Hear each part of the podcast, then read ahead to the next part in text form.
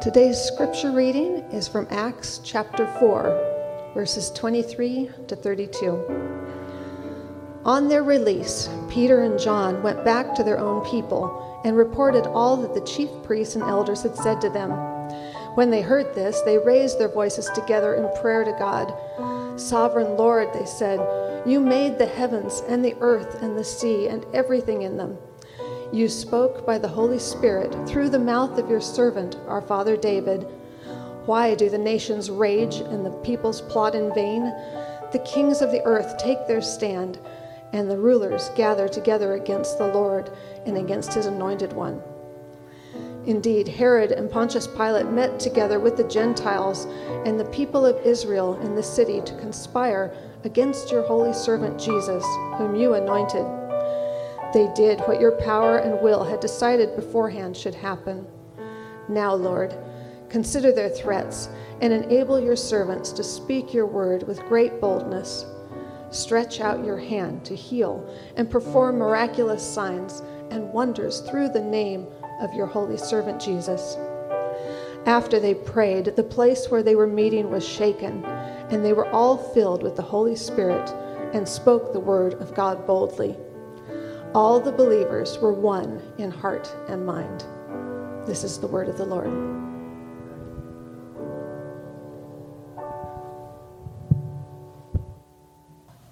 So, this passage that we just heard uh, is actually a story. It's the end of a story that began back in chapter 3.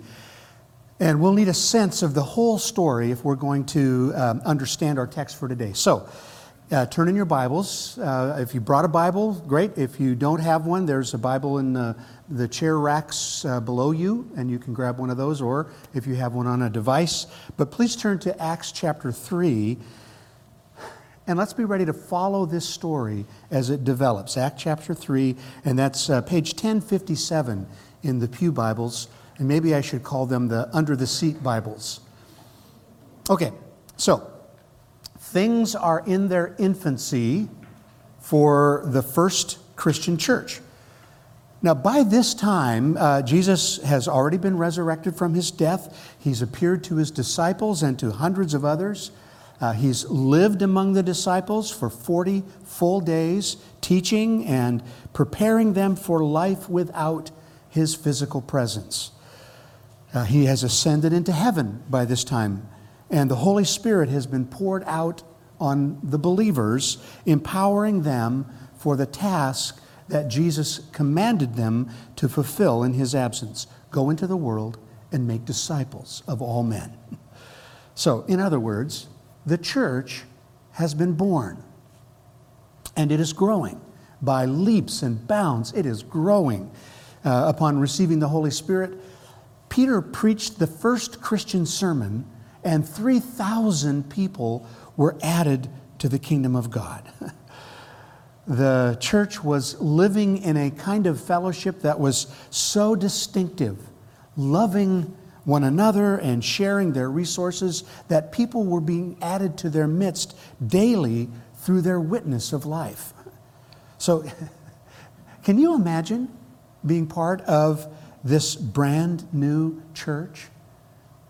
God is with them, and people are flocking to them. They are the talk of Jerusalem and beyond. What an exciting moment of life for them.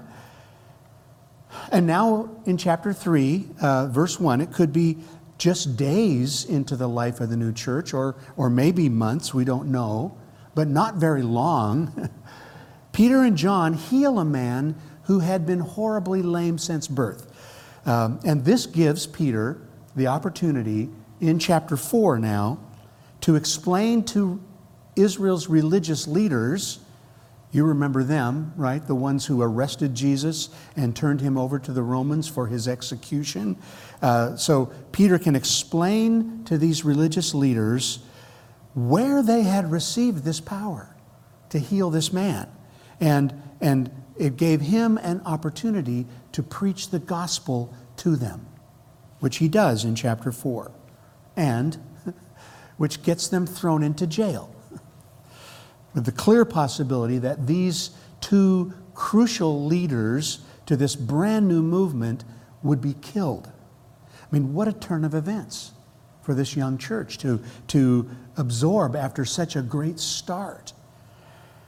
So, if, if we're going to understand today's text, uh, we have to put ourselves in the shoes of these brand new believers. Imagine that we are them, and we have now gathered because we've heard the news that Peter and John have been arrested, and we are shaken to our core as a result. Now, the, the Jewish leaders, the Sanhedrin, decided to let Peter and John go, but they were commanded never to speak of Jesus again. Not now, not ever. Which placed them in great danger because they had no intention of stopping to speak the name of Jesus, not now, not ever. and that's where our story, that's where our text picks up the story, chapter 4, verse 23.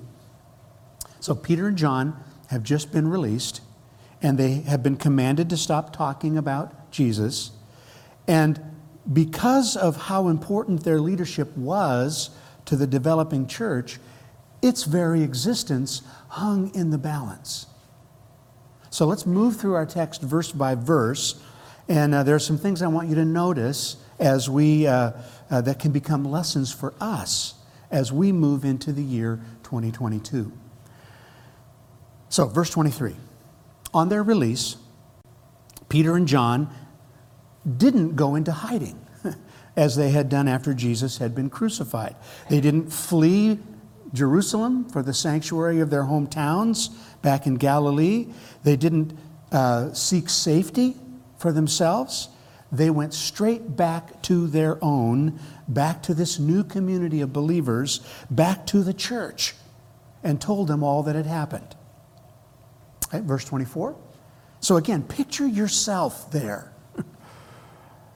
part of this new young church and hearing this report and recognizing, realizing that from this moment on, to be associated with Peter and John, to be associated with the name of Jesus becomes dangerous. The Sanhedrin was powerful, and they were determined to crush this infant church. So, did they panic? Did they flee? Did they take up weapons to defend themselves? No. They prayed. They prayed. The first response to their dilemma was prayer. Going to God with their situation and expressing their dependence on Him and on Him alone. Sovereign Lord, so that's how they began their prayer Sovereign Lord. Let's not miss how different this is than simply beginning a prayer addressing God, Dear God. No, Sovereign Lord. They began their prayer with a recognition of God's absolute authority over the world and over them. Sovereign Lord. The Greek word is despota now, you can easily pull an English word out of that Greek word despota, right? Despot. In English, the word despot carries a deeply negative connotation that isn't there in the Greek. But the power of the word is present in both languages. Despota, sovereign Lord. It's the relationship between a master and a slave. Un unquestionable authority. Now, to begin their prayer this way, Sovereign Lord, immediately and correctly oriented them to the one they were addressing Master, the one who holds absolute authority over us and our situation, Sovereign Lord.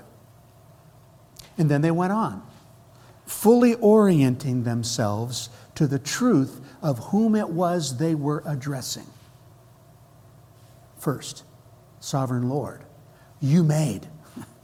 You made the heavens and the earth and the seas and everything in them. Nothing exists apart from what you have made. So this puts anything and everything in its proper context. Whatever it is I face, whatever it is I face, whatever whoever opposes me, whatever threatens me, it falls within what God has made. Nothing stands apart from him or out of his control. Sovereign Lord, you made the heavens and the earth. They're aligning themselves properly with the God they're praying to. Second, uh, verses 25 and 26. Sovereign Lord, you spoke. Your voice prepared us for this moment. You are always way ahead of us, Lord, revealing to us what is true through your word. So the passage from God's word that they used in this prayer is from Psalm 2, a Psalm David, a Psalm of David. Why do the nations rage and the peoples plot in vain? The kings of the earth rise up, the rulers band together against the Lord and against his anointed one. I mean, this verse speaks of how futile it is when people, even powerful kings and their nations, attempt to thwart the work of God. And God, God has prepared us to respond to trouble by looking to Him alone because His Word has revealed to us that He frustrates the schemes of even the most powerful of human beings. Sovereign Lord, you spoke and prepared us to trust you. And Sovereign Lord, you ordained. God ordained the pathway of Jesus to live and to die at the hands of men. He ordained this pathway long before there were men. Israel's king, Herod, Pontius Pilate, representing all the power of Rome, thought they were acting on their own, under their own authority when they made the decisions that led to Jesus' death. And their actions might seem to have thwarted God's plan by killing his Messiah. But their decisions actually furthered God's plan. Now, how could that happen? Because God is sovereign. God is sovereign. the powerful Sanhedrin uh, threatened them with jail, attempted to silence them, but their authority was still subject to the authority of God, and the commands of men cannot overturn the commands of God. Sovereign Lord, you ordain the events of history and make them so. Okay, so their entire prayer so far has simply oriented them correctly to the one to whom they were praying. Now, verses 29 and 30. Only now do they bring their request to God. They're very brief. Two sentences, three requests. First, Lord, consider their threats. I mean, Lord, we ask you to take notice of what's happening here. That's all. Just consider our situation. So that's, that's an interesting way to pray, right? Especially when you notice what they didn't pray. They didn't beg God to remove this threat against them or even to protect them against it. They, they, they didn't ask God to crush the people who threatened their safety. They leave to God the moral judgment over their opponents. They simply ask God to take notice of their situation. Sovereign God, consider their, our threats. And then, secondly, they ask God to enable them to keep on doing their job, bearing witness to Him with boldness. Uh, remember, remember how I said they took such great care to properly orient themselves to God in their prayer? See, getting God right leads to getting ourselves right. Who were they? They were his servants, doulos in the Greek, slaves. They were slaves to God. We are your servants, sovereign Lord. All we want is to do our job for you, to be your witnesses just as you've commanded. Sovereign Lord, enable us to speak. And their third request was for God to do what He alone can do demonstrate the truth of the gospel through miracles, signs, and wonders. Sovereign Lord, stretch out your hand. This prayer, it's calm, it's confident, and even though the threat against them is sudden and powerful, this, this is the mindset of people who believe they have prayed to the sovereign Lord. A quiet, calm confidence in Him. And then finally, verse 31, uh, God's response to their prayer. this is kind of cool. the room shook with His power. The Holy Spirit filled them with, with the presence and power of God. And then they went out and did their job. In the face of the Sanhedrin's warnings, they went out and spoke the word of God boldly. The first church, in its very infancy, re- responding to a situation that threatened their existence by placing themselves entirely in the hands of God through a wise and confident prayer. Hmm. Okay, so this is where this morning's text becomes about us, Evergreen Covenant Church, as we enter a new year, 2022. This prayer is for us as a model. Uh, we are, we are going to enter a conversation over the next weeks that we must have as a congregation. We're going to talk about some difficult things in our life together uh, and about some threats to our very existence. Uh, in this, we are just like these people who prayed so wisely and so confidently in our text we can put our faith, our trust completely in our sovereign God. As we face uh, difficult times head on, we can put our full weight down on God, the sovereign Lord who made heaven and earth. So let me, let me begin this conversation by telling you a little bit more about myself than maybe some of you already know. Um, and I do this with the hope that you will see that I'm not making some off the cuff uh, uh, observations about the state of the state here at Evergreen Church. Uh, since my years on staff in this church in the 1980s, I've pastored small churches, medium sized churches, and very large churches.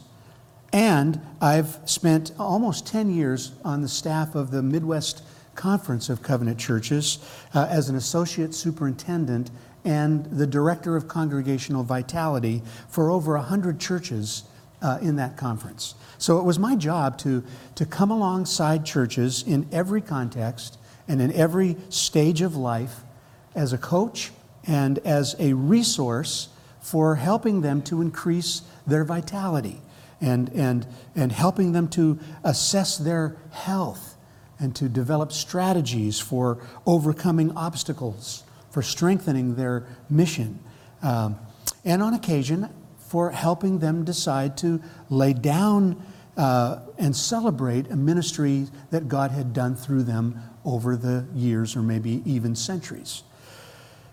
And it's from this experience that I want to confirm what you likely already know in your own assessment of this moment that we find ourselves in here at Evergreen Covenant Church. We are a church at a crossroads. 20 plus, 20 plus years of slow decline has brought us to a crossroads where we are going to have to decide either to arrest this decline and work toward a new season of life and vitality and mission uh, for ECC, or allow the decline to continue until we are out of options. We are a church at a crossroads. Now, however we look at 2022, it will be a pivotal year for our church. Um, and how we understand our situation and the choices that we make in this next year will be important in ways that are unprecedented for our church. Now, unlike this graphic, the crossroads we've arrived at has only two options. We can continue the trajectory of our decline that's been part of life here for at least 20 years, or we can address the decline, rethink, retool, redirect our efforts toward a new trajectory of vitality for God and His kingdom. Right now, we still have a choice. A year from now, we may not. 2022 will be a pivotal year for Evergreen Covenant Church. Now, I'm not going to say um, uh, anything more about the state of our decline at this moment. No charts uh, showing declining attendance figures or declining income. If a picture tells a thousand words, um, then this picture from a typical Sunday in the 1980s tells much of the story. Now, to imagine, though, to imagine that addressing our decline means trying to become that church again, that misses the point. We are a small church now. And small churches can either be vital churches or dying churches. That's our crossroads. Are we going to do the hard work of becoming a vital small church?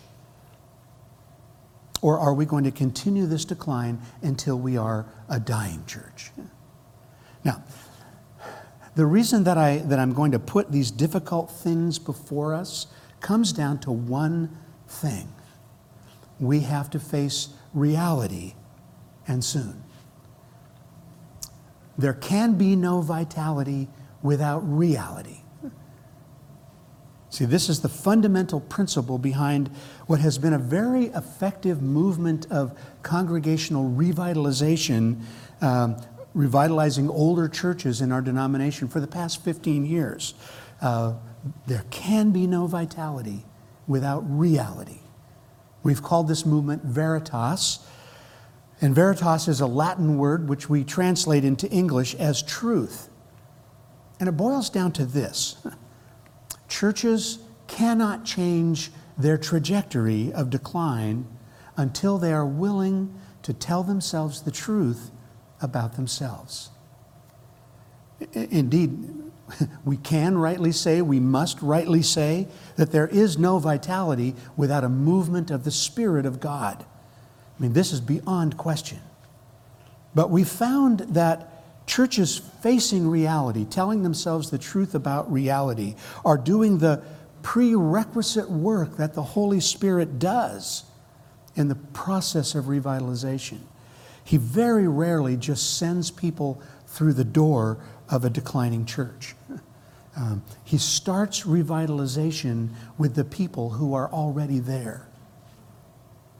So I found that it helps to look more closely into this concept of telling ourselves the truth about ourselves by, um, by looking at three different kinds of truth churches need to, uh, to tell themselves. So, three different kinds. First, that would be this we need to tell ourselves the truth about our context. So, by context, what's that? Uh, demographics. Um, are we a church of young families, of, of uh, empty nesters, of senior citizens? Uh, is the community around us growing or declining? Uh, is, uh, is our building an asset or a liability? Are we meeting our financial challenges? Are we impacted by cultural trends and, and weather? or local economies or health issues like pandemics? What is our context? And are we telling ourselves the truth about it? So, over the next months, I want to have a series of conversations in which we can dig into our context right here at ECC and tell ourselves the truth about how it impacts our trajectory. Then, churches need to tell themselves the truth about their illusions. How do we like to think about ourselves? And how does that line up with reality? A self image that doesn't line up with reality is an illusion. So I have, I have formed an image of myself that I like to believe is true. It was formed many years ago when I was young, in shape, vigorous. I mean, that's honestly how I still picture myself until I happen to catch a glimpse of myself in a mirror. And I faced with an overweight senior citizen who limps and, and who takes naps in the afternoon. and I will never thrive as a senior citizen until I tell myself the truth about that man in the mirror. I am he. And so it is with churches. We have our illusions and we cherish them. I mean, how do we like to think about ourselves here at Evergreen Covenant Church? And does that connect with reality? I mean, that's an important conversation that we need to have and will have in the next months. If we're going to change our declining trajectory, we need to start with a clear view of who we are right now. And then, churches need to tell themselves the truth about their issues. You know, their issues. the things no one wants to name, to talk about, no one wants to work on until they're resolved, are issues. And here, I believe, is where we need to start if we are going to address our decline while we have a chance. Because we, as you know, we have issues.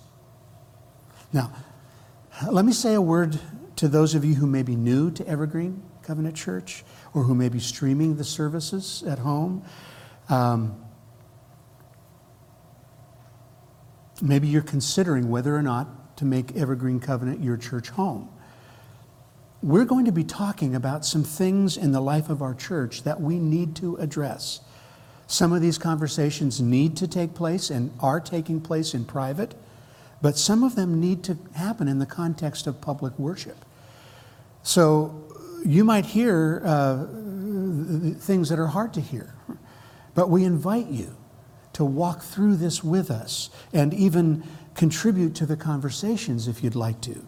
Because I, I believe that seeing how a church addresses its issues is an important part of choosing a church home. And so hopefully you'll see us being honest and gracious with one another as we work through these issues and that Christ will be honored. So, our issues. So, on top of all the difficulties that every church in North America and around the world really has had to navigate during this pandemic, we've also experienced the painful dismissal of a long term staff member and the subsequent resignations of five other staff members, including a lead pastor who was called to our congregation only a year ago. Now, by any account, elements of this process were handled poorly, leaving us with some anger. With that is, some of us, this anger is almost visceral, and with a widespread mistrust of our leadership and the system through which decisions are made here. We've lost people, while others are still here, waiting to see how things will be addressed and dealt with before they decide to continue here or not. Our finances have taken a brutal hit, leaving us unable to replace most of the staff roles and leaving us vulnerable to sudden expenses like water damage from the recent monsoon season. so, in truth, we cannot have serious conversations about addressing our decline until we have addressed our issues stemming from the events of this past fall. Mistakes and breaches need to be named and owned. Inadequate systems, policies need to be reviewed and then revised. Angerness and bitterness need to be offered up to God, and relationships need to be restored. So, that's what we're going to do in the next few weeks, months. We're going to tell ourselves the truth about our issues.